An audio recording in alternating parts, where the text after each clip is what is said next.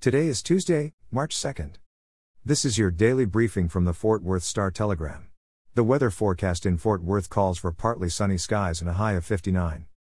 Our top story today a car smashed into several other cars and ran into the side of a Fort Worth Middle School building yesterday afternoon. The driver was headed south on Prospect Avenue where the street split into two lanes. The car possibly hit a curb and went airborne, flipped and crashed into the parking lot at J.P. Elder Middle School, a Fort Worth police spokesman said. It then hit the side of a resource center building on the school's campus. A Fort Worth Fire Department spokesman said the man driving the car was taken to a hospital, but his condition was not immediately known. No one else was injured in the crash. The accident was reported at about 12:30 p.m. The cause remains under investigation. In pandemic news, Tarrant County Public Health's COVID 19 vaccine allocation was restored this week after the state reduced its allotment last week when a federally supported vaccination site opened in Arlington. The Public Health Department received 10,000 first doses of the Moderna vaccine, making this allocation the most the county has received. But Tarrant County Judge Glen Whitley said the state is still shorting the county and its partners. That's because the state allocated no first dose vaccines to the Arlington Fire Department and cut by half the allocation to Texas Health Resources. Both are county partners and vaccinate people from the county's registration list. This represented a reduction of 11,000 doses.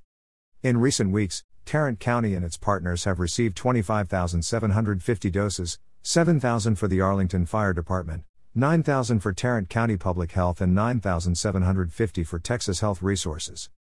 This week, they will have 14,680 combined. The state reduced the allocations because of the FEMA sites, Whitley said last week. In addition, Tarrant County reported 10 coronavirus deaths and 395 new cases yesterday. All 10 of the deceased had underlying health conditions, according to county health officials. The number of hospitalized COVID 19 patients decreased by 59 to 430, the fewest since there were 419 patients on October 12. The record high was 1,528 patients on January 6.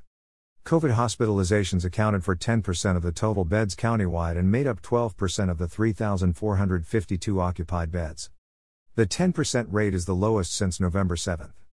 It was at a high of 38% on January 10.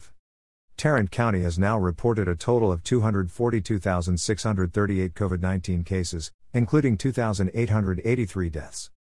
And finally, today, in more winter storm fallout, a Texas electric cooperative with 1.5 million customers, including some in the greater Fort Worth area, has filed for bankruptcy protection, saying it wants to protect customers from huge energy bills sent by ERCOT after last month's historical winter storm. Brazos Electric Power Cooperative Incorporated is based in Waco and provides power to many communities near Fort Worth, including Azle, Denton, and areas near Cleburne. The company filed for Chapter 11 bankruptcy on February 26 in a South Texas federal court. In all, Brazos Electric lists $1 billion to $10 billion in both assets and liabilities, according to court documents. Brazos, which began in 1941, bills itself as the oldest and largest electric co op in the state.